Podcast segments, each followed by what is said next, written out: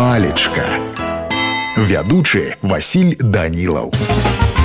прывітанне ўсім сябры надвор'е на будучых выходных парушыць планы беларусаў якія збіраліся правесці суботу і нядзелю на свежым паветры паведамляюць нам сіноптыкі у суботу і нядзелю чакаецца дождж таму калі вы ўсё ж такі вырашыце выйсці з кватэры то вам несумненна спатрэбіцца гумовікі так давайте же разбярем што азначае гэта слова слоўнік дае наступнае тлумачэнне абутак першапачаткова створаны для абароны ног ад вады вільгаці і іншых фактараў навакольнага асяроддзя калі казаць па па-руску то гумовікі гэта резинавыя сапагі ну а мяне на сёння ўсё добрага вам настрою і нясумнага дня палечка